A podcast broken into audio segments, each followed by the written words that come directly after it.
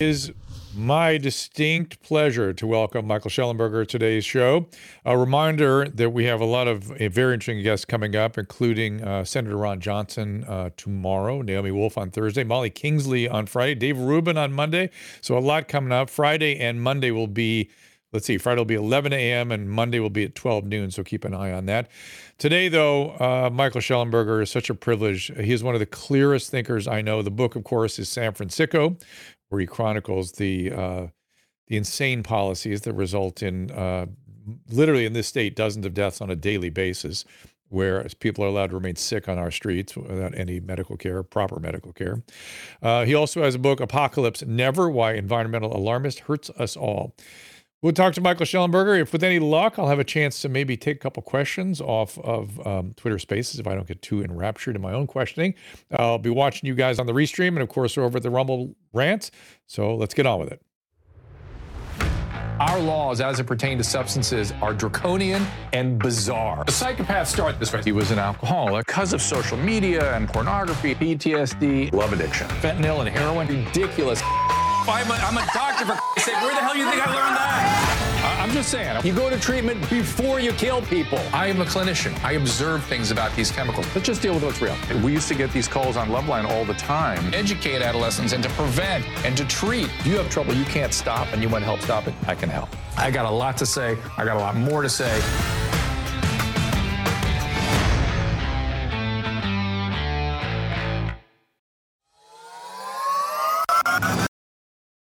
Welcome, everybody. As I said, Michael Shellenberger in just a second. Uh, we are watching you on the Twitter Spaces where you are listening to us, and of course, I'm watching your comments in the restream. It's hard to get into, you know, to catch every comment there, guys. I'm doing the best I can, uh, and Susan tends to mon- YouTube, Twitch, Facebook, That's Twitter. right. We are all over the place. That's where the restream shows up, and uh, Susan tends to watch the Rumble rants, and uh, we are seeing some of our. I faithful- watch it all. I see everything. there. So, and if we do get a call, if you do get uh, raise your hand to be uh, speaking with uh, Michael on the restream, uh, again, you get called up, and you are agreeing by coming up there to uh, be willing to stream down on all these different platforms we are on. As well, you got to remember to unmute your microphone when you get there. Uh, I already gave uh, some of the specifics on Michael. I want to get into a lot more with him here in person. So, without any further delay, Michael Shellenberger. Nat Abbott's good. Hey, Drew, good to be with you. Michael, great to be with you as well. So good to see you, man. Um, do you remember our um, hoofing around? Um, uh, uh, okay, thank you. That we were uh, trolling around uh, Skid Row in Los Angeles a couple years ago. Absolutely. I mean, look, I owe you a lot. You helped me get on the right path very early on. You know, you had me on your radio show to talk about the Amazon. And then I was like, you know, what's going on with the homeless problem? And and you you kind of gave me the basic story, which I basically agree with and and wrote a whole book about. So um yeah, we go back at least I think that must have been 20 uh nine, 2019. So yeah, it's been a long and I don't know, I don't think I think it's probably gotten worse since then. But yeah, for sure. Then you you and I met in LA and Yeah. we went around Skid Row and Yeah, it's it's not it's not gotten better. I mean, I I you know the the the the reason this happened is the dismantling of the state healthcare system, but the reason it's not getting solved is the insane laws that we have in California that literally prevent us from treating people with brain disorders other than dementia. Other than dementia, for some reason, that brain disease is carved out. We can treat that. In fact, we're obliged to treat that one. If we don't treat that one, we're guilty of elder abuse. But okay, patient abuse. Um, schizophrenic with the exact same symptom profile, they're leading their best life. You don't, can't go near them. You can't dare tell them to do anything, even though they're on the streets and dying at an extraordinary rate.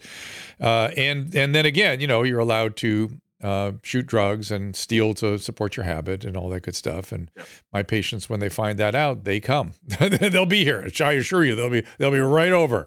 And uh, they're dying at the rate of about seven a day just in LA County alone. It's just it's literally an open air hospital without walls and without doctors and nurses. That's literally what we have here. and increasingly dangerous, addictive, intoxicating, and deadly drugs at the center of it. Like that is a far and, and no interventions whatsoever. Basically, a process. And in San Fransicko, I describe really the process of reducing any consequences for intoxication in public had been declining since after World War II. But we now, you know, we had um, I had a former police officer who was in charge of the mental health program at the San Francisco Police Department tell me that, you know, she's like, in the old days, if you were a meth head, you would get arrested occasionally and you'd have to go and um, dry out in the jail. But when they got rid of all consequences for even including breaking the law in multiple ways, open air drug use, public camping, illegal camping, public defecation, when they got rid Stealing. of all the enforcement of those laws, then people never even had a break from this hardcore addiction. I mean, you know, meth, uh, we talk about it often. I think we focus on the fentanyl because it's so deadly, but, you know, meth is a big part of what's driving the, as you know, the uh, high, the big increases of psychotic behavior. You know, just on Twitter yesterday, a woman describes, she said, We've been warning the police for months about the homeless encampment outside my child's school. Today, a man was swinging a machete and screaming psychotically at the entrance and had to be arrested. But it took the police officers 35 minutes to get there after they called the 911 line. So, I mean, it's a picture of, I mean, I was having a debate the other day about which is worse, LA or San Francisco. Um, it's a bit of where you go and and whatnot, but both cities are absolutely in a state of crisis and uh, disorder and lawlessness to a large extent. Yeah, and Sam Quinones wrote a book called The Least of Us, where he chronicles how the the new meth, the the PCP, um, what's it called, the shoot P, PSP or something, which is essentially made uh, in a garage rather than uh, out of the old products, uh, is causing indu- inducing psychosis much more quickly. And the other thing we're going to see soon is a rapid increase in meth-related deaths because meth is a funny drug. It makes you psychotic pretty quickly, but it does not kill you quickly and when it starts killing people, it's going to be that's when the asymptote's going to go, the, the delta is going to go very positive, and uh, yes. we're going to see just extraordinary numbers of death. Just because the death from meth is kind of a protean thing. It's heart disease, it's stroke, it's infections, it's vascular, it's all kinds of things. It's not it's not like fentanyl where you stop breathing. It's not one thing. It's a sort of a protean thing that builds up over time. PTP, P2P. Thank you, uh, Caleb. P2P meth. Uh, but I want to know more about your evolution. You know how you sort of change your point of views and why you think people today seem incapable of doing that. I, I feel like we are in this weird ideological gridlock. And moreover, I would posit that whenever ideology rules a group or policies, I mean, history is replete over and again with the amount of harm that gets done to humans when ideology, rather than reality, when a you know a scientific sort of a, you know, pragmatic assessment of reality and then good evidence-based application of ideas to help with that, instead it's it's up in our head somewhere in subjectivity and political and ideological and and people are harmed. How did you shift and why are we so stuck? Yeah, I'm I'm obsessed with this question, um, as as I know you are, uh, Drew, and spend a lot of time thinking about it. I do have this benefit of having changed my mind on a few big issues, so and I have the memory of my previous views, and so I can I can spend some time going back and and thinking about how I thought about things in the past. I think that I mean, first, I think the the you know it's all it's different on homelessness and the environment. So we're doing we're doing homelessness. I was going to observe too that you know you as a psychiatrist you already were you already knew that there was an addiction crisis. And so i think it was easier for you to see that on the streets than a lot of people. I also because i had three friends from high school that became homeless drug addicts two are dead. My aunt had schizophrenia and she lived with pretty good outcomes in a group home in denver. And I had been exposed to her psycho- her psychosis as a as a boy and had parents that very um, that explained it very well to me. And so for me, it was more familiar. And I also talked to a lot of people on the streets just as a kind of, this is kind of part of my personality. Um, I think those things all helped. But even I, like the first piece I wrote for Forbes, I wrote that we should, you know, we need to build a lot of housing to deal with the homeless crisis. And, and part of that is because, like most Californians, I think we do need more housing. and so it's easy yeah. to kind of go, well, we need more housing, and therefore that would solve homelessness. And then I think you and other people were kind of like, you know, this is really about addiction and mental illness, and I was kind of like, oh, right, like just the the framing of it. I hate that word, but the priming is actually a better, more accurate word. Just kind of getting your head, getting you uh, uh, kind of brainwashed is a way to say it, but sort of getting you mentally prepared to think of it as a housing issue then leads you to see it as a housing issue. So I think that's part of it. Um, you know, me personally, I'm not a great example of how how to get other people to change their minds necessarily because my temperament is dis- I have a dis- I'm high. I would be high on what you call what psychologists or psychiatrists call uh, disagreeableness as a personality trait. um, you know, and I, I might have been a little, def- I think I've, I've suffered from some of it, but you know, just sort of being like the guy at the party that goes, I don't know, that doesn't sound right about everything, you know? So for me, it's not particularly, I think most people, it's not a, it's not often, it's not a way to necessarily like, you know, make people like you as a personality trait, but it has been essential to sort of being a journalist and to some extent being an activist too. So I would say those were those were both factors in it. So I, I, want to push back a little bit on sort of characterizing what I do. I, was actually an addictionologist internist, so I come from the medical perspective on addiction treatment. I, and I spent 35 years working in a psychiatric hospital. And my reason for understanding what's going on in the streets is not so much that I knew we were in a pandemic of opiates and whatnot. Those are my patients. I know what to do for those people. I'm like a surgeon walking around looking at people with a, a surgical problem that I could correct, and I, no one will let me do it. Uh, and the patients are just dying hand over fist. And in fact, no doctors are allowed to come near, no nurses are allowed to come near. And I, it just it makes me crazy. It's the most insane thing I've ever seen. So yeah. it, it wasn't just that I knew we had a big problem in this country. I know how to deal with it. I know what to. I know that those, right. this can be better. I, I know, and, yes. and so it's just it's uh, preoccupying. Um, the other thing yeah. uh, is the the the disagreeableness. I, I want to kind of drill into that a little bit. So, uh, one of the frequent reproducible observations about men and women is on the spectrum of agreeableness and disagreeableness. And women tend to be more on the agreeable side, and men tend to yeah. be more on the disagreeable side, right? Is is right. there anything about that phenomenon uh, uh, that's preventing us from seeing the truth, so to speak? I mean, is it that people that are agreeable don't want to push back, and people that are disagreeable, people don't want to listen to? I mean, is there is there something there that strategically we could address to help people see the truth?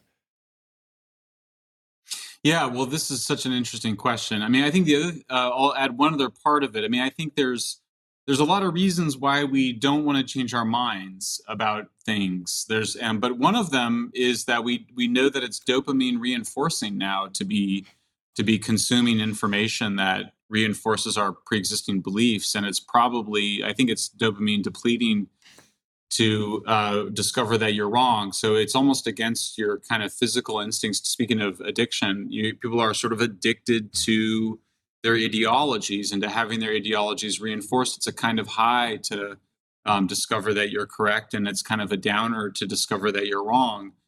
Um, obviously, you know, people do change their minds, and often in the ways that they change their minds changes the world. Right? Suddenly, everybody decided that they didn't want the Berlin Wall, and the Berlin Wall was down you know, and it wasn't like, yeah, you know, yeah. it's kind of some people at the top making decisions, but really it was like people being like, we don't want this anymore, and we're going to actually be brave enough to take it down. So, so the good news is that we do know that people do change their minds, and also that you don't need like you don't need everybody. In fact, you only need a small number of people to really start changing their minds. You know, I think broader, it's sort of built, and what that means often is building networks of support for this new this new truth you know or a new that's what a social movement is. So we've now created california peace coalition to advocate for more sane policies ones that you would totally agree with. And also now the north america recovers.org that's the website.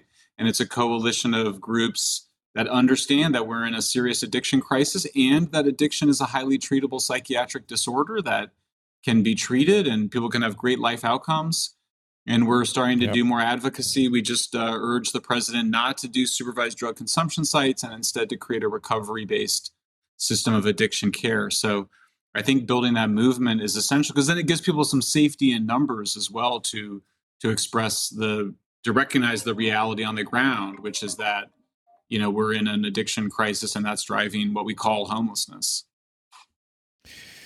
Yeah, it, it is. It is so uh, heartbreaking to me, and, and there, there, and I'm sure you're aware. There's not one way to do this, and people are very complicated. And there's multiple sort of intervention, but we have lots of options these days. We have lots of things we can do to help people. You know, back to the dementia versus schizophrenia symptom profile that I find so bizarre. So we are required to jump in on a demented patient who's disorganized and aggressive and psychotic, and we are prevented from going in and doing the same for a schizophrenic with the same symptom profile. And the schizophrenic, if we go in early, can end up by like your family member. They can they can be restored, they can be they can live a meaningful life. If you let it yes. go too long, they are destroyed. You can't get them back. The dementia patient, no matter what you do, that person is going to progress. You can't interfere. You can help them be safe, but that is going to progress. But schizophrenia, you can affect you if you get in and treat it. Not allowed. Not allowed to. Heartbreaking. Well, I think it's such an interesting distinction, uh, Drew. I totally agree with you. And I actually raised it. And there's a little passage in San Fransicko where I'm arguing with the ACLU attorney on this very issue. Why is there, why do you distinguish between them? And I mean, it was notable that she was like basically saying that she didn't want to mandate care for the person with dementia. That was the first thing she said, which mm. is just bonkers. It shows you mm. how radical mm. that organization really is and how out of touch with the medicine they are. And then she also really came back to this issue, which really underscores, I think, the underlying problem, which is that for the radical progressive left, which is in control in California, they view, they genuinely view everybody with a mental illness or a psychiatric disorder, including addiction, as a victim, unless perhaps you're a rich white male, in which case you're excluded from the category of victim. But once you're put in the category of victim, the way that the logic works, the internal logic, is that to victims everything should be given and nothing required not even obeying the law. And so that's how they end up getting rid of all these things that in the past would have been moments for intervention in response to cries for help from people who you know we just ran a piece on our website about a guy at skid row who is describing trying to find a vein to punch a needle into because his his, his body was so wrecked by having poked it so many times to inject heroin and that's obviously we know that's the situation where people are injecting these needles in now they're smoking more but injecting needles in places because they're they've ruined so they end up doing things this character that we that i'm describing he just ended up assaulting another homeless person. You have to understand these as cries for help. And so when you mm-hmm. say oh no it's okay we're not going to respond in the name of compassion it's actually the cruelest most oh counterproductive oh and destructive it's, it's, thing. It's beyond. It's the. It's disgustingly cruel, and no other country on earth treats human beings like this with brain disorders. And and what is it that somebody with a brain disorder is a victim of? Like what's a schizoph- what's a bipolar? Well, then it gets even more crazy. This shows how the essential craziness of woke ideology is, because it itself is a crazy, I would say, you know, psychotic like ideology where you're actually confusing here you are dealing with someone that's really sick with addiction or mm. and maybe other psychiatric yeah. disorders and instead sure. of seeing them for who they are you're imposing this this mentality on them you're imposing this identity yeah. on them that's not re- not real and that's almost that's itself a kind of crazy psychosis you know it's like instead of being like hey this person is addicted to fentanyl and meth and they need to go into rehab and they need treatment and they need recovery instead of saying that we say mm well, this person is a victim of structural historical racism and white supremacy, and they need an apartment. It's, it's that may it's, both it's, those things. So ideological. Those two things may also be true. they may also be true. Yeah, but sure. The if you don't treat right. the brain disease, you're going to have a dead person, a destroyed person. Period. End. Uh, so, and they leave out the part. The part that gets me is that addiction is a progressive illness it progresses. And so their thing is, well, we'll just give them the drugs. Yeah, even if I inject the patient, he or she will progress. It's a progressive illness that ends in demise. And with opiates and meth, that's where it goes. With alcohol, it can kind of go, and cannabis and kind of wax and wane. But with the heavier stuff, it ends in death and That's it. Um, Yeah. And so you're committing them. That to me is a form of manslaughter. I don't know what what else do you call it? Allowing, knowing that that person's going to die and just allowing it to happen. I, I it's mind boggling to me. But but take me back to. By the way, in terms of changing one's mind, are you familiar with Dave McRaney and his podcast? You No. are not so smart.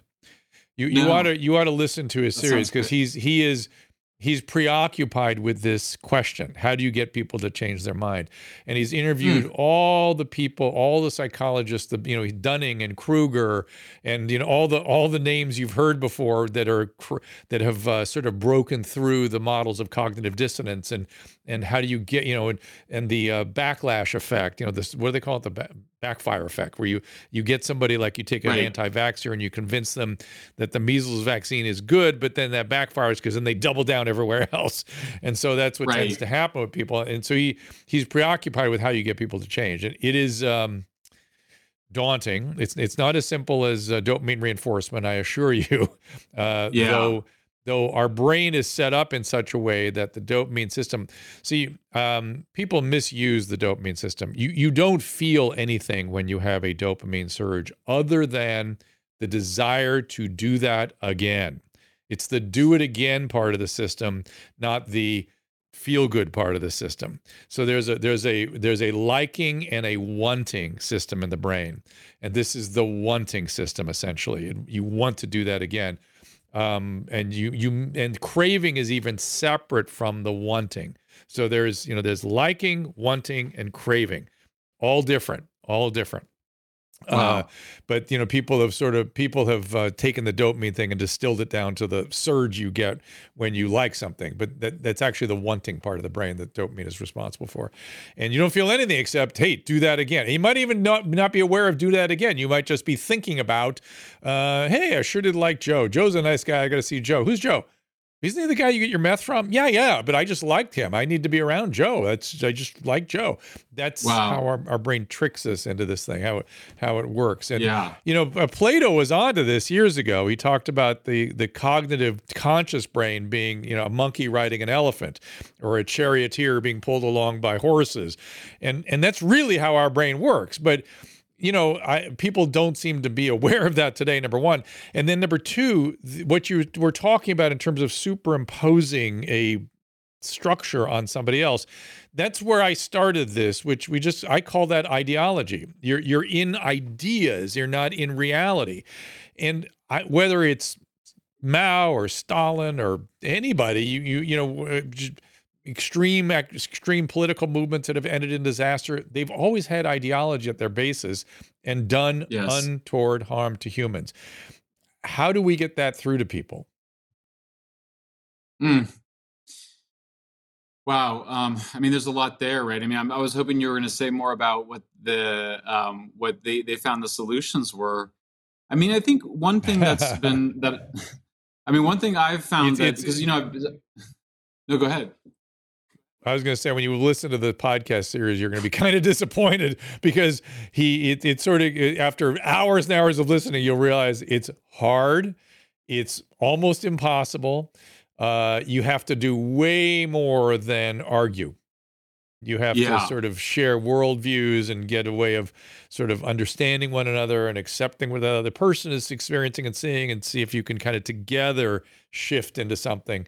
It's, it's therapy. It's Yeah. the way psychotherapy is done, right? We do psychotherapy. You get in, you share a common sort of experience, and then the therapist skillfully brings the patient in a certain direction. Uh, That's what. That's how I think of it. I think that's helpful. I mean, I think, um, you know, I've been um, really interested in this. Um, I just got, in fact, I'm working on multiple uh, questions around it. I mean, I think one thing for sure, what you just said. So, you know, the San Fransicko, of course, it came out October uh, 2021. so it's been out for a year and and four months. And I think the one thing that was always important to do to prevent people from projecting onto me particular ideas that maybe they themselves feared they had in themselves namely projecting onto me somehow that i don't care about people on the streets or that i um, you know just uh, you know am sort of a uh, a cleanliness fanatic and i just worried about the streets being clean that i don't really care about the people So I would always say, you know, and you do this too. We both do it to kind of be like, look, we care about the folks on the street. We're worried about them. They're being harmed. They're being mistreated. I have family members. I have friends. I think that always helps because it's a little bit harder than to just be like, you just hate poor people or you just want to put people right. in jail. So that's right. important, and that's a that's a connection on a common value. I also think that the other one, it's always specific to the issue you know at hand if we talk about you know nuclear power or something you know it would be different but i think in this case it's expressing that concern for those people i think it's also on the actual kind of cognition you know and by the way i think broadly we're trying to get people out of you know what daniel kahneman called you know type 1 versus type 2 thinking in other words you're trying to get people into slow thinking rather than into just knee jerk fast thinking. So slow thinking is aided, of course, by media like this, where we have some time to talk and not just TV sound bites. But I think the one heuristic, so to speak, the one kind of mental shortcut that people have that I think is really healthy that I would always bring up is just that you don't want to enable addiction. You don't want to enable self destructive behaviors there's a version of that which sort of says, you know, everything can be done in excess, and that includes compassion. You can, you know, that you can just be too compassionate and not have any boundaries and not set any rules. And also that people do, you know, that this thing of do people need to hit bottom? Um, well, they do, but that doesn't mean that you that you can't raise the bottom or lower the bottom. If right. you lower the bottom, right. you, you you may kill people. If you raise the bottom, then you might get them help much earlier. This idea mm-hmm. that you have to wait for people to hit bottom and then meanwhile you're lowering the bottom, which is what's going on in San yeah. Francisco and LA. I think yeah. that resonates. So, you know, I mean, Drew, honestly, um, when you look at the public opinion polling, it's overwhelmingly to stage an intervention. It's like 75% of voters in San Francisco, and I'm sure the numbers are close to identical in Los Angeles, say that people that are breaking the law, living on the street, using drugs, camping illegally, whatever, should be mandated care. And that is a very strong thing. So, some, one of the questions it's not just how do we change ordinary people, it's like, how do you engage in the politics when you have basically a minority with a very radical view of addiction, which is basically pretty radical enablement. How do you how do we overcome that the power of that minority and why do they exercise such power given that their views are pretty unpopular when you actually yeah. take them to voters? Yeah, I, I look, uh, it's we've been through so many waves of stupidity with the opiate epidemic, with COVID, with this. I, I when are people going to stand up and and it's weird how we've sort of been um how passive we've been and, how people don't understand they they can stand up and say no and this isn't okay and we have to do something. I I I don't understand. I don't understand why the city council or the or the LA Board of Supervisors listens to the so-called activists who are who are they? Have they ever treated a single addict? Have they ever treated a psychiatric patient? Are these people that know something special? Why do they listen to them? Why? What are you doing? Well, you should stand up to people with unreasonable ideas that are harming other people. And by the way, this um, caring versus not caring is really a kind of a core issue. I kind of want to talk a little bit um, more about that because, you know, one group of the, the people that I deal with that claim to care so much, so much usually have a certain amount of aggression of their own that they're kind of afraid of. And it's like, yes. yeah, eh, I, I care too. And and don't don't don't project all your aggression and your negativity and your whatever shameful feelings you have. I, I'm willing to overlook all of that. No problem. I know you care. That's right. You do yes. care, and so do I. But you don't you don't have magic. You don't have a magic sort of um, uh, a, a sort of attachment to it that's above and above all other human beings that raises your you as some sort of lofty being. This is not no, this is bullshit. This is all bullshit. You care, I care, and there's ways to solve problems. And that's that. Let me um let me do this, Michael. Let me take a little break. Uh and then when we come back, do you mind taking a few calls? I think people have their hands up. We're interested. Love to, yeah. I'm here, for the I'm here right, for I'm here for the whole time. I'm here to enjoy it. Yeah. I love it. All right. let's get Michael Shellenberger, everybody. Be right back. Not sure how to say I love you this Valentine's Day? Well, nothing says I love you more than a few minutes of relaxation, and Genucel Skincare does just that. Gives you the luxury gift of feeling like you spent the entire day in the spa, all while, in fact, in the comfort of your own home. Susan loves to feel pampered and special, especially on Valentine's Day, so why not relax with a detoxifying mask and feel amazing after only one use? I know I'm a snob about the products I use on my face. Everybody knows it. Every time I go to the dermatologist's office, they're just rows and rows of different creams retinols, vitamin C cream, under eye cream, night creams. Scrubs. And then when I get to the counter, they're overpriced. All kinds of products that you can all find at genucel.com. I've fallen in love with this product at a fraction of the price. I've been using Genucel for six months now, and I'm very impressed. Genucel's mask works wonders by pulling out all of your imperfections to make you feel refreshed and looking like you just stepped out of a facial appointment.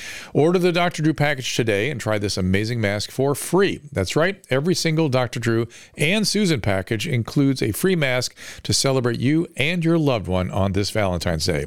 Go to genucel.com slash Drew and enter code Drew for an extra 10% off your entire purchase. Plus, all orders are upgraded to priority shipping for free. That's genucel.com slash Drew, G E N U C E L dot com slash D R E W. My guest is Philip Patrick. He is a precious metal specialist, trains at University of Redlands. He has spent years as a wealth manager at Citigroup, and his current position is with Birch Gold Group.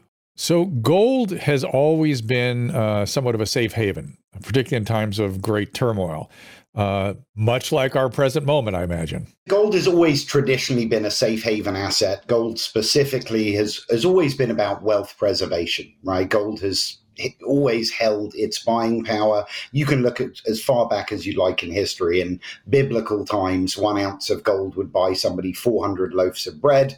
And today it does the same thing. So it's a store of value. But I would say in times like this, as you mentioned, it's particularly important when you're dealing with things like 40 year high inflation, uh, you know, the air that's coming out of a stock market bubble. These times in particular tend to drive gold and silver up quite significantly. If things are different, the solution needs to be different as well. So I encourage everyone to get informed, and we have a lot of good information here to help your listeners. Just a reminder I am not a financial advisor, and I do not give out financial advice nor investing advice. Birch Gold has an A plus rating with the Better Business Bureau, countless five star reviews, and thousands of satisfied customers. Check them out now. Visit birchgold.com slash Drew and secure your future with gold. Do it now. And we are back with Michael Shellenberger. We're going to take some calls. Uh, before we do, though, I just want to circle back one more time with Michael, and and ask sort of what what's preoccupying you these days. What what what are your you know I let me put it this way: when you when I first met you, or I first met you in person, you were working with the Moms Against fentanyl overdose. I forget what the group was called. And you had such clarity. You were like, we're going to get this and here's what's happening and here's how we're going to do it. It was it was so reassuring to me. I was like, "Oh my god, somebody knows what they're doing is really in the fight." What, what do you where where is what is that spot now for you? What, what is the fight you're fighting that you can see that you can have a significant impact? Yeah, I mean, on the, on this issue, it's this North America Recovers uh, .org. It's a new coalition. It's about 20 organizations from around the United States and Canada. We have people everywhere from Denver to Harlem to Washington, D.C., Vancouver, Seattle, Portland, Los Angeles all came together earlier this year to basically embrace this recovery oriented uh, approach to addiction, where that includes an intervention. You know, um, and and also treatment, but really intervention, treatment, recovery. And you know, the first thing is to stop this enabling of addiction that they're proposing to do. I mean, the, the main agenda is just to create supervised drug sites where people can use drugs. We're not we're not necessarily against that in every instance, but it should not be put in cities that don't have a proper scientific recovery based approach to addiction. So that's what we're demanding. And yeah. Um, we're yeah. so excited because it's just got groups from around the country. But and I think the other thing, you know, is just what we're trying to expose with our, you know, my Substack publication is called uh, Public. I'm doing it now with my colleague Leighton Woodhouse. And we're just trying to expose, I think, a lot of the psychopathologies that you were just describing the grandiosity, the narcissism, the psychopathy, even the mis, you know, in the in the form of just treating people on the streets as though they're kind of pawns to advance a, a progressive agenda on other issues like housing, which might be okay, but you should not be using people in that way. And you know, so I find myself more drawn to questions of, yeah, just what you were asking. What is the psychology? Why does so much of this seem genuinely crazy? Why do the people involved in this seem like they're suffering from narcissism, histrionic personality disorder? You know, why is there such a kind of um, ends justify the means orientation when liberals used to be more known for expressing tolerance and open mindedness and free debate? Why is there this kind of totalitarian turn on the left? I think these are super important questions. So, you can see with my work it's always been on the one hand i'm very practical i want to have a have a direct you know medical response and on the other hand i'm very interested in kind of the politics and the ideology of why people are not doing what every other developed country in the world thinks is the obvious thing to do with with, with folks suffering from addiction. With sick people yeah and uh, I, again the other the corollary to what you're describing in terms of what people with these ideologies so called are are, um, are stuck with is what's wrong with the rest of us? Why, why didn't we stand up? Why aren't we saying no? Why aren't we getting why aren't we I, I don't know it's it's it's and you know i was around in the 70s when there was a big uh, concern about apathy everyone's apathetic there was kind of a general depression then i would say we all sort of collectively were depressed uh, when i look back on it that's not what I see right now. What what I see now is more fear, I guess. Fear of being judged, fear of being canceled, fear of being seen as a MAGA, fear of yes. being seen as a Trump. All these things you if you if you feel like if you speak up a little bit against the these insane ideas, you're somehow whoa, you're immediately way over here. And of course, that's what borderlines and narcissists do. It's all good, all bad, all black, all white. That's in the, yes. that's in the narcissistic disorders. So then how do you deal with that? You know how we used to do it deal with it in the hospital? Show of force. Show of force. There must be a unified front and seriously stop it. You have to have a show of force, and and then they're wounded, and they're oh I, I was just trying to help. I just was you know poor me. It's like uh, yes, I know you're trying to help. So are we. Stop it now. Stop it. Uh, but we're not. We seem to be absolutely paralyzed where we can't seem to do that, and we've got to. We ha- we have to. That's such an interesting. I'm so glad to hear you say that. I, I, I totally agree. I mean um, you have to. I just read this incredible book. I'm obsessed with. It. I'm going to write about it about the study of how totalitarianism takes root in the culture and in institutions, and how the narcissists and the psychopaths kind of become leaders of these mobs. Mm-hmm. That and he's talking mm-hmm. about fascism and communism, but obviously it has a lot of resonances with what we see happening with this kind of dogmatic woke culture, getting professors fired for for reasons they should not be fired for, or being uh, deprived funding and all sorts of other things. And what he says is exactly what you're saying, Drew. He says it's not enough to condemn the behaviors morally. It's not enough to be like that's bad. You actually have to describe this the, the psychopathology of it you have to do what you just said, which is to say, you know, when you start splitting the world into good versus evil, black versus white, everybody's against you or they're with you. That's a that's a characteristic of narcissism. You know, or the ways 100%. in which you're sort of don't seem to care about the people that you're talking about. 3,000 black people, an increase of 3,000 black people were killed after Black Lives Matter protests in large measure, not entirely, but in large measure because of the, the pullback of police because of the mm-hmm. defunding and demoralization of the police. That's not showing empathy for people, and that suggests a kind of psychopathic view that people are just tools for you to advance to get your power. So actually describing these as psychopathologies, I think is important. You have to be careful because of course you don't want to just be like, oh, you're crazy or something. You can but you can just when you describe these behaviors in the way that I'm trying to do it, where you're not actually picking on a person, for example, but you're like, look, you you yeah. know what I'm talking about. I mean, that's the thing is when you tell us you know what I'm describing, people go, oh yeah, I know. Then you're sort of describing something that is a pathology, and I think it makes it harder for people to get away with their their um, pathological behaviors. Yeah, I, I would refrain from using the term psychopath because that seems it has such a wide profoundly negative sort of connotation to it. While narcissism is a cluster of disorders which are exceedingly common today, uh, psychopathy sort of one of them. Uh, but you don't you don't need to Can bring we that say one in. I think that was antisocial? Can we say Anti- antisocial? antisocial- eh, You can say antisocial, but I, cluster. I would say they it's the it's the cluster B personality. It's the cluster, cluster B, B. disorder. Oh yeah, that's right. That's the cluster B. And so the the liabilities are projection, narcissistic rage, empathic failure, envy. You have to destroy people that have something you don't want. Not jealous, Mm. envy. You have to bring them down. Um, and then black white thinking, all in, all out, all good, all bad, uh, and and that's it. And listen, uh, nar- we're we're all there's been a narcissistic turn in this country. We all have qualities of that now. Uh, and that that's new. That's a new thing. I would argue that happened in pre-revolutionary France. I would argue it probably happened in, Mm. you know, Russia, or certainly as a result of World War One in Germany. And so, so these these traumatic experiences, you see narcissism come up, and then you see mobs, you see scapegoating, and then you see narcissists taking the helm that manifest all these qualities that we're talking about. And I understand it's not it's not overt out of control narcissism it's the kind of narcissism that allows you to say i care so much about somebody and then harm them profoundly and not really understand that you did that or care about it Yeah, uh, uh, totally agree. I, and you, I agree. Also, we have to be. I'm still, you can see, working out how to talk about it, what the right language is. But there is such a power when you read the cluster B personality disorders, and you, and then you see the behaviors of folks involved in these woke movements, including the ones that are keeping people sick on the streets. It's just you're just struck by what a powerful, perfect description it is of many of those behaviors. Yeah.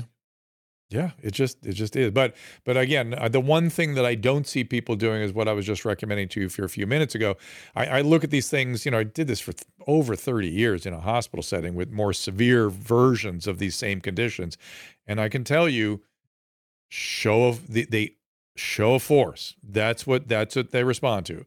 It has to be stop, no, and it's got to be it's sort of a unified voice of a lot of people. And you're saying 75% of people want this thing corrected. Um, that's a pretty good it's a pretty good representation.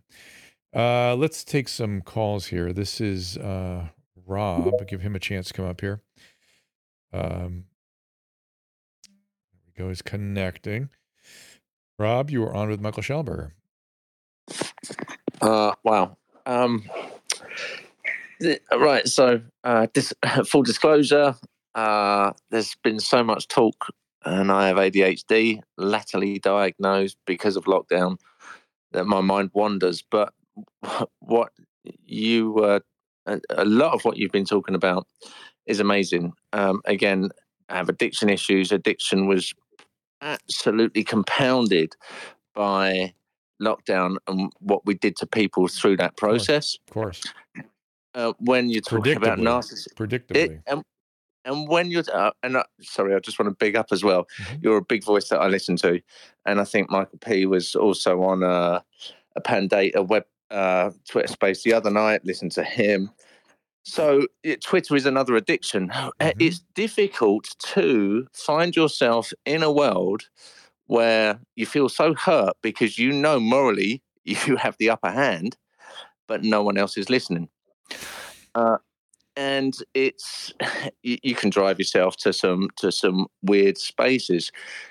I mean, imagine knowing everything that you think, that I think, that uh, other you know other great voices that were silenced, that were shut down, that could not get a voice in the mainstream media. And you're going, but listen to these guys. This is part of society. We are a society. We should all be together. Everyone Mhm. should be heard. Agreed. And imagine hearing that and then realizing that actually you've lost your faith in the world, you've lost your faith in the system. You've, whereas previously you did thought you did not live in a corrupt country. Now you're going, well, stuff is going on, Yeah. but I, it, none of it makes sense. so Um, and and to, and again, to then then there's the narcissistic view of is as, as you were just talking about. Am I just a narcissist? Why why can no one else see this? Why So- do I have to have so okay, Rob. I'm gonna, I'm gonna slow you Yeah. roll a little bit because I got something to say, and then I'm sure Michael has something to say to you too. Is like, if you have addiction, you need to deal with that. and, and I will tell you what you're really describing from from the standpoint of I'm not saying everybody has this particular issue, but I'm I know what you're talking about. It, it's something that we can characterize, and I characterize it this way because it helps people to characterize it this way as a spiritual crisis. Okay. A, a, a, problem of the spirit, as they say in the programs of recovery. You can find solutions to that in 12 step programs. You can find with clergy and church and people of like minded sort of philosophies, maybe, but it is with other people uh, and in connection and communion with other people, service to other people, uh, building with other people, you know, sort of spending time with other people, get out of your head, get with others that are sort of maybe not like minded necessarily because you want to kind of see yourself through a new pair of glasses, but some way to restore your faith, restore your hope, and restore your your willingness to sort of be vulnerable with other people. Michael, what do you say? Uh, I have. I think you said it perfectly, Drew. right, I'm gonna just reinforce what you said it it, it and uh, you and it makes me nervous when you say this is back to Rob that you've now been diagnosed with ADHD. All my patients have ADHD. And if you treat them with a stimulant, you can get into very, very, very serious trouble. So be very careful with how you are being treated. I understand how problematic the ADHD, ADHD part is, but addicts, pretty much all, have AD, ADHD. And one of the dirty little secrets of that sort of wave of uh, diagnosis of, of uh, attention deficit type disorders we have, lo and behold, people that have trauma are at very high risk for ADD, ADHD, particularly in childhood and later in life. So sometimes it's addiction, sometimes it's trauma, and sometimes it's a it's a it's a it's a, a concentration disorder. But really make sure the core issues aren't sort of undermined by going after the um, the concentration issue. Uh, bring uh, somebody whose name is Dill, uh, Dill Scout, Dill Scout. Let's see, bring him or her up here. There we are. Go ahead, uh, unmute yourself, Dill. Anybody else who's interested in coming, just push the would like to speak button, and I'll bring you on up here if you want to ask Michael any questions or myself. Uh, you just we're of course on Twitter Spaces where we take these calls. Dill, you're still uh, muted. There, you have to click on the mic in the lower left hand corner. To, oh, you, I, you were in the middle of a sentence when ah. I um, heard that I was speaking. Quite all right. So I wanted to hear more about the ADHD thing. Thank you. Okay, I'm done speaking. What's up? um, I you said what I said, and uh, I won't do it in public, sir. You said what I said. I won't do it in public. I'm sorry, I'm not quite getting it. So you want to Adderall? Oh, sir. oh yeah. Adderall. That's all I have to say. Yeah, be careful with that stuff. Be very careful. I'm not exactly. I, I, I never say don't do X. You know, because people are very complicated. I have some super complicated polydiagnosed uh, addict patients that get on medicines I'd rather they not be on. But you're weighing a lot of stuff out but particularly early on when you're just sort of coming to terms with your with your addiction, it um, it can really derail you. So, uh, Josh, let's uh, Michael Shellenberger up here. Josh. Oh, sorry. Um, hey, Dr. Drew. Hey. So uh, I just wanted to say something about the people on the street and why it might be so difficult to uh, help them, and it's because sometimes people we think of psychotic actually have something interesting to say, and it might be something about the culture that we live in that might be hard to accept. And yes, they're crazy, or shouldn't use that word, but yes, they're they're schizophrenic, say, but the schizophrenia isn't completely gone. In other words, there's there's stuff, there's truth in it. And the truth is a commentary on the way all of us are living and the lives that we like. I mean, and, but Josh, you're you're making a gross generalization. I mean, some some schizophrenics are literally they make no sense. Like literally, the words don't connect. They're so psychotic. Uh, and so I well, I, so I, I would use you know I would use the analogy of a dream.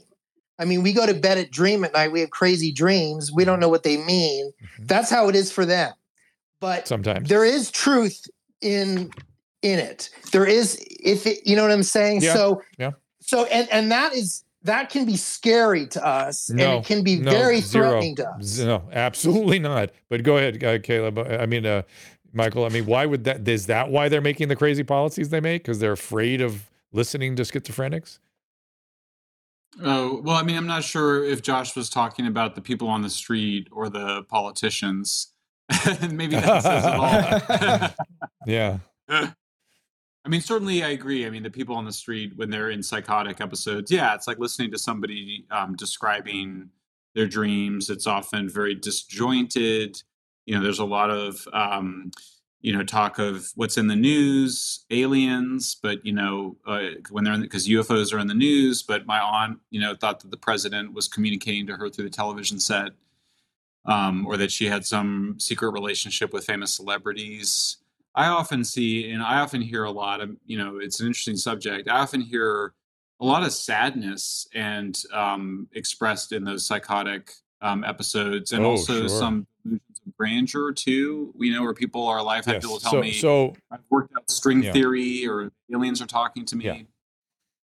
but the, but the grandiosity becomes defensive. That's the, and and I I personally, you know, we each have our own sort of cross to bear with our own personalities, and we work with certain kinds of like borderlines and narcissists. I work great with them. I really like working with them. Schizophrenics, I do not specifically because of the grandiosity. A- And then the paranoia too. I don't. I don't like things that can't be reasoned with, and so paranoia is fixed, and the grandiosity is pushes you away. You know, it's like I don't need you because I'm I've got the solution to the world. I've got I've got all the answers, and it's like oh, it's very hard to to be around that. Ah, Um, yes let's we, we've got a bunch of questions coming in, so let me. Um, this is uh, gosh darn it! This looks like Drew also. Drew wants to come in. Uh, do you unmute yourself there, Drew M?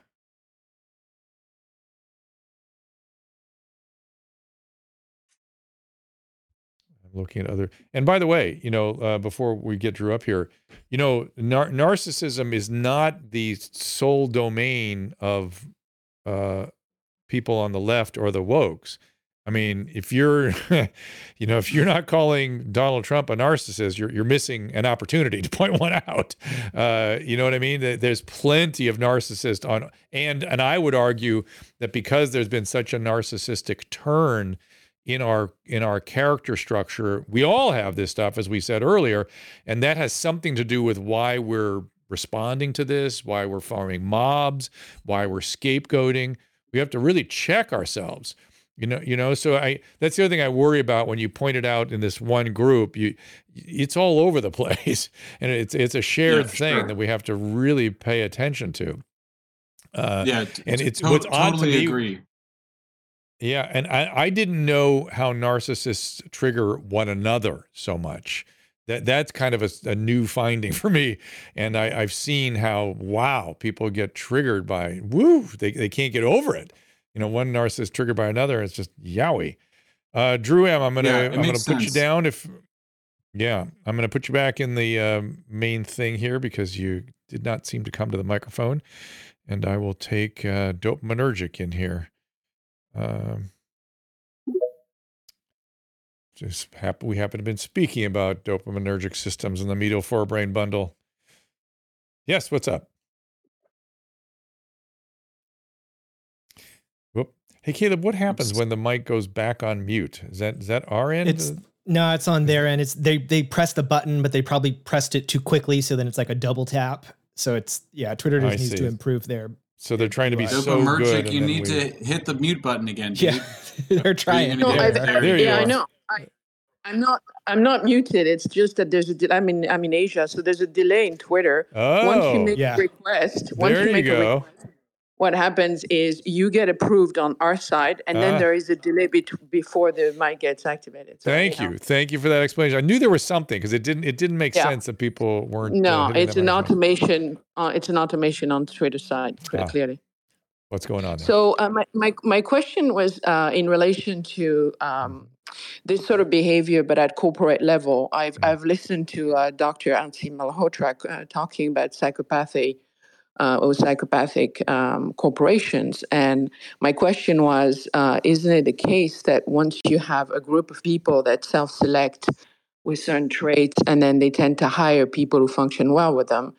uh, within corporation. And that we'll just take pharma because I think that's the one that we have right in front of us as an exemplar of, or a counter exemplar of what what corporations should uh, keep themselves in checks or not. What happened if then over time an institution self-select for people with this kind of traits, even if they're kind of functional uh, people? Well, well, let me let me uh, reframe that and and and sort of pile on what you're saying.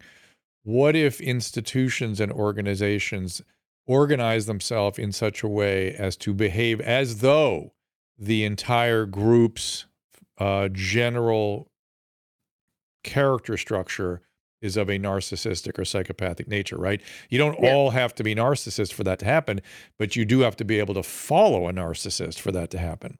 And so, one of the things that sociopaths and narcissists do is collect people around them to do their stuff. And as we just mentioned, other narcissists don't it doesn't usually work. They trigger each other. They fight with each other. So it, there's you know there's certain fittedness you know the narcissists get the codependents around them that that that had narcissistic parents themselves. And so they're sort of what uh, dr james masterson used to call they called them like backdoor narcissists. Like the narcissist system is all suppressed and you subjugate yourself to the other person. And that system then becomes highly narcissistic but yeah, that definitely happens in systems. I'm certainly no expert in this. Michael, do you have any thoughts on that? Well, you know, no. I mean, I was thinking um, also about how um, I think to your point, you know, there is this concept of healthy narcissism, which is probably worth mm-hmm, mentioning. Mm-hmm. That um, if sure. you don't have healthy narcissism, then you're going in the other direction of um, of some amount of of self hatred, and I think even the even there's a book or, out I love recently called The Wiz. Yeah, yeah, exactly. Or too fearful, maybe too neurotic. I mean, there's also yeah. Yeah. the there's a good book called The Wisdom of Psychopaths, which argues that mm. all of these cluster B disorders are spectrums, and that these um, there's like really high performing psychopaths. You know, you mentioned politicians are a famous example. Surgeons are another example I mean, Hollywood obviously is a festival of narcissism, and and you wouldn't expect it to be any different. I do think though that um, that you can relativize it, um, but I do think it's it's there is uh, you know there is something increasing in the culture. But I think that one of the one of the ways you can respond to it is that you know recognition or attention are are things that people that earn them really deserve. So it seems like it's reintroducing the idea that that attention, positive attention, recognition are things that that people should get when they earn them, and we just need to create a culture that reinforces the sense that you don't get. And this is related obviously to the whole coddling phenomenon. You don't get that mm-hmm. narcissistic supply unless you've earned it, which is going to mean that you're going to get it a lot less than people are going to are going to find ways to get it if it's if it's pathological. And what you were describing there is what we call a pro-social psychopath. Pro-social psychopaths, although they don't appreciate that you have feelings, can actually do a lot of good. They can be they can be moral philosophers to the they they have a, a compass that, that's uh, literally outside of themselves. We have moral intuitions. They don't have moral intuitions. To them, it's like a scale and they just weigh it out and they act accordingly. Uh, you know, you give them, you give somebody a psychopath the uh, the trolley experiment and and they'll push their children off the bridge to stop the trolley because it's just it's just a math equation. It's just math. Yeah there's yeah. no moral intuition involved and, also no feelings involved. But um but I want to point out, as I, I try to do every time we have conversations about narcissism and borderline, things like that, these are not these are terms that unfortunately get used purely pejoratively. And the reality is, much to your book about the wisdom of psychopathy or psychopaths, these things have evolved over time and serve a function. And that function has some liabilities and some assets. Even alcoholism, Alco- the alcoholic, the genetic setup for alcoholism. Let me sh- tell you, those are people you want to go into battle with. Believe me, they will survive, uh, and that's why that gene keeps going.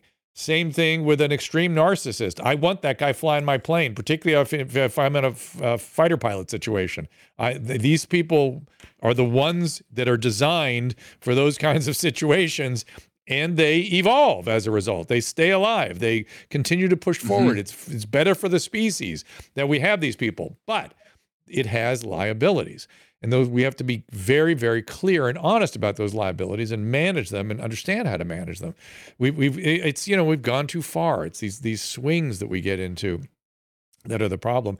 Like, look, I Michael, I was aware of this. I've said this many, many times that the um, I watched the narcissistic turn. I was working in a psychiatric hospital in the early 80s. And when I got there, everyone gets a diagnostic sheet when they come in, and there's something called Axis 2. And I used to see all different Axis 2 disorders. Everybody had a different one. By 1989, 88, everybody had cluster B. At least it seemed like it was all cluster mm. B coming in. And by the 90s, it was only cluster B. And it was three borderline, wow. narcissist, psychopath, or, or a sociopath. That was it. And from then on, that's all we saw in the psych hospital uh, when there was a, a, uh, a major Axis 2 diagnosis. And so I knew it. I knew it was happening. I saw it happening. I, I you know, used to develop management styles for it and what we do with it. And trauma was the underlying thing. Uh, all these people had childhood trauma, abuse, neglect, physical abuse, sexual abuse. Uh, it's it's there. Addiction in the home, violence in the home. We we went through a pandemic of that stuff, and we were in massive denial and it affects how we develop and how our personalities are put together. So there's no doubt that this has been happening. And as a result now, we have to kind of deal with that. We have to be realistic about how that affects us and, you know, who we are and and when we go excessively one way as in response to that cluster B sort of uh, um, wind I was seeing, I also noticed that in the courtrooms, in the courts in the 80s and 90s, borderline um, the borderline patients just took over the courtrooms. They were the remember all the so-called frivolous lawsuits in the 80s and 90s. Remember that? Mm. And the attorneys didn't realize what they were dealing with, and they had to actually get educated about borderline disorders and about narcissists mm. and, and, cognitive distortions and this stuff.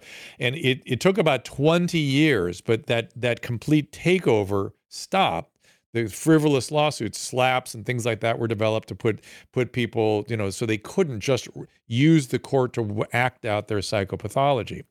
Unfortunately, now the political system is where people act out their psychopathology, and we have to come up with some solutions for that as well. And it's people like you that I'm looking to to sort of uh, come up with some solutions. I, am not sure what it what it is. Um, in in my profession, they what they do is they develop a sort of a, a religious attitude about something and become evangelical about certain things. Yes. Opiate prescribing, for instance, was the last time. And it's not until there is criminal action that doctors change direction. I don't know what it is for politicians necessarily. I guess voted out. I guess all we can really do. Yeah. Well, yeah. I mean, um, and we're and definitely some things are happening. I mean, um, San Francisco has a moderate on the board of supervisors. LA elected a progressive. Um, you know, so it's definitely we're definitely things are happening. I, I, think that they're not happening as decisively as we would like to see. And you're right about the medical profession, though. I mean, it's kind of amazing how much of this bad stuff comes from doctors and nurses who are sort of abusing their yep. power. We see them. We see a lot of credentialing. Yep online for doctors and nurses to say things that are just um, pretty outrageous to basically yep. give up on people's addictions and you know a significant yep. amount of the so-called harm reduction movement came out of the hiv aids movement and correct but addicts are totally different problem than people with hiv aids so you saw this mental model being like well these people are victims and and that actually can be quite uh, no, you know, when you're I, I had addicts, I had an HIV I had an HIV AIDS doctor who's an advocate, and I'm not against replacement therapies. I, they can they're util they're you, they're very useful. It's just the strict and universal application of any treatment for a disease as complex as addiction is what I take issue with. And this one AIDS doctor told me there's no such thing as recovery from opiate addiction. It doesn't exist in nature. And I thought, um, I could introduce you to a thousand people that are thriving today because of their recovery from opiates. Tom Wolf, your buddy Tom Wolf. I mean, there's a good example of it right there, right? Yeah. Well, the pessimism feels like it's in service of a kind of desire to control. And I mm. think back, the picture I kind of have is of the Kathy Bates character in the movie Misery, the Stephen King, uh, based on the Stephen King novel or a little bit. I, I don't I don't want to go this far, but you get a little bit Munchausen syndrome by proxy. It's kind of like we're going to take care of you, and in that sort of yes but not in a way of actual uh, of it's it's a there's a unhealthy uh, you know uh, is almost like a violation of is an over involvement in the sick person rather than a, a healthier distancing like the kind you're describing which is to say hey no wait a second we're going to say no to this kind of crazy you know line of thinking and we're going to interrupt it and we're going to talk back to it no, it's, it's a lot of this kind of baby talk, enabling, tr- treating addicts like they're children, but actually children like spoiled children. You know, oh, you want to camp here on the sidewalk and smoke fentanyl and meth all day and you don't want any consequences. And, oh, what's that? You want things brought to you. I mean, this was the whole trend among service workers was, well, the people on the streets, they just say that they want us to just bring them things. They they don't want to have to get out of their tents. I mean, this is I mean, that's just insane, right? This thing of, of we're going to just go and look. We might as well hook them up, like even, turn them into even, vegetables. Even right, I, I am in favor of needle exchange programs, not needle giveaway programs. So you you're not even yes. allowed to ask an addict to bring a needle back to exchange it for a clear. Not allowed to ask for that. You just must distribute. And and right, that's not. You have to ask. so They they need that. It's a, you know, the other thing. Yes. I'm not against. Um, I'm not events, shooting galleries and things like that, or people want to drink or shoot heroin or be given heroin, whatever it is, so long as there are professionals there using motivational enhancement techniques to get those right. people enrolled in some sort of process. Otherwise, yeah. it will progress and they will die. That's the you have to understand that progression. But you know, who are we to say, Michael? I mean, we're just you know here trying to help. And uh, we're bad guys. We want to incarcerate. And I, am not even, by the way, I'm not even in favor of uh, mandated treatment. I, I be, believe I know how to do it in such a way that you don't have to do that. You don't have to do that. There are techniques, there's ways, but you got to do it. You have to do it, and you have to ask them to do something. You ask them to do nothing, and you get nothing. You get death. You get destruction. You get demise. And it's kind of an interesting yeah. thing that people don't seem to denial about human nature, denial about illnesses. It's really weird. It's so crazy to me. well, yeah. I mean, really, denial of human nature is a big part of what totalitarian regimes are about and about trying to remake human nature.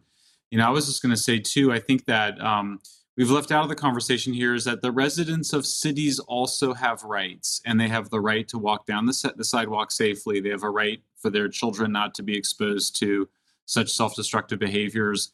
And I think it's that inter- intersection between asserting the rights of citizens and cities that allows for us to get the folks on the street that the help that they need.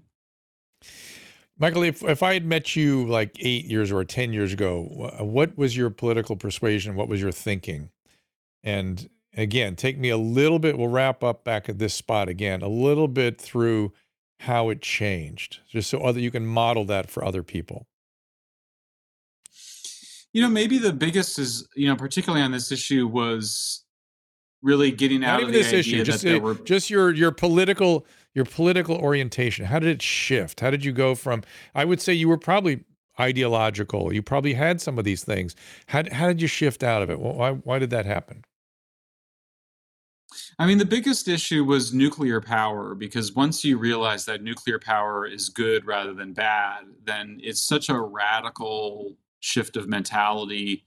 And that really brought me on the search to understand why had a certain group of people misled so many other people about this technology? And particularly why was there sort of an apocalyptic why is there such a, a kind of religious quality to so much progressive um, ideology including climate alarmism.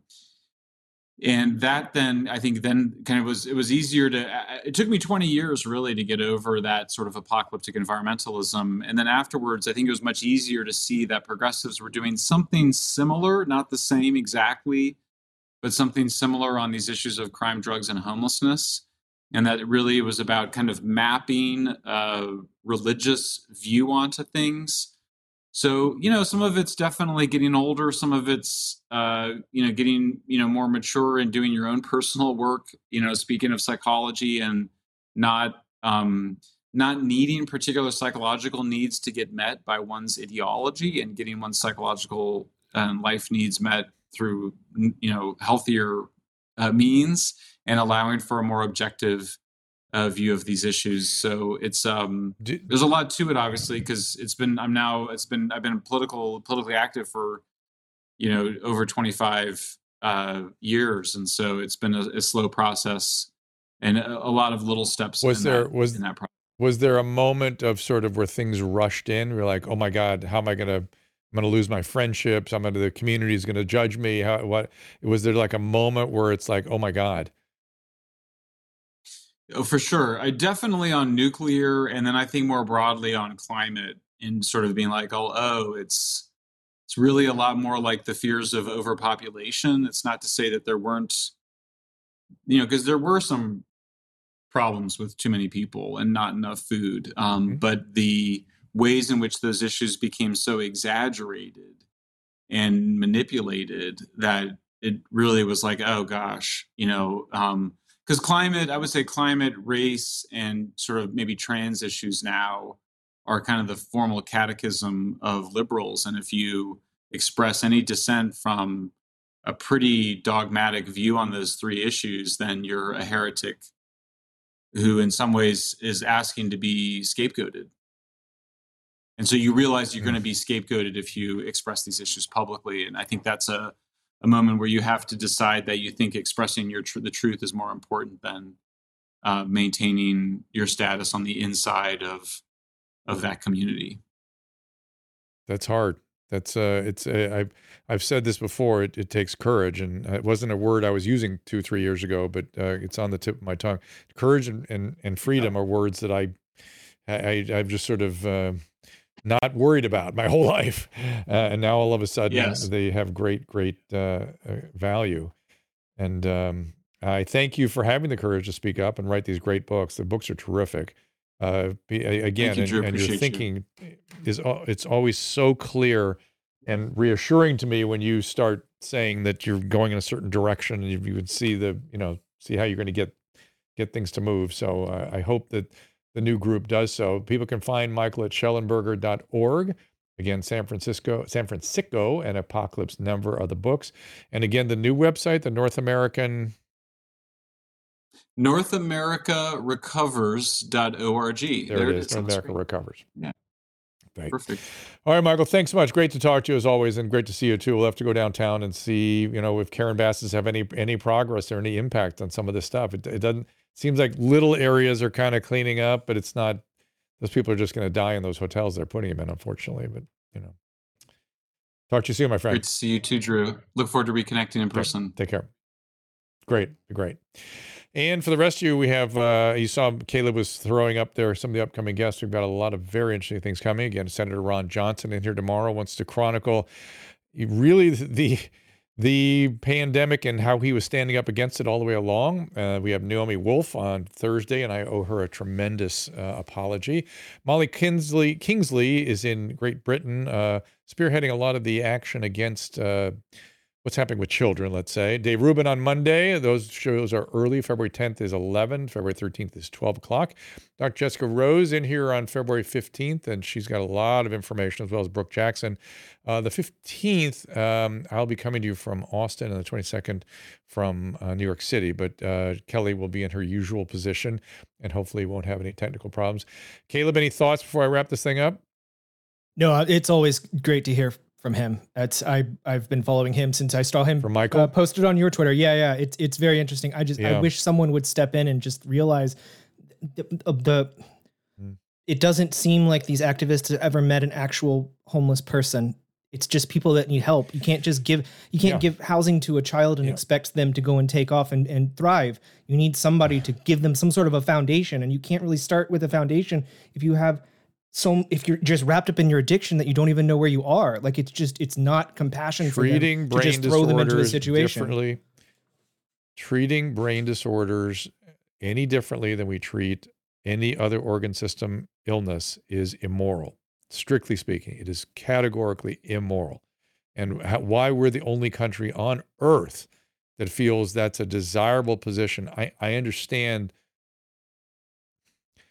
what you think you're doing, but you're not. You're hurting people. And just look at the death toll.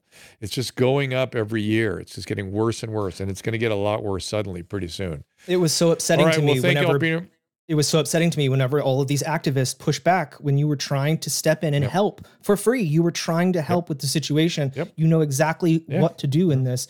And they fought against you do. just so viciously. And I thought no, they are not interested no in a solution. Involved.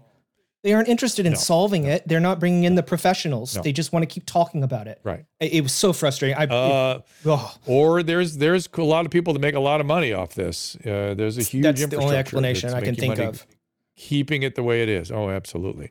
All right, everybody. Again, uh, tomorrow, Senator Ron Johnson with Kelly Victory. That should be a very interesting show. We appreciate you being here. Thank you, guys, all you guys over on Twitter Spaces and your great calls. And we will see you tomorrow at three o'clock Pacific time.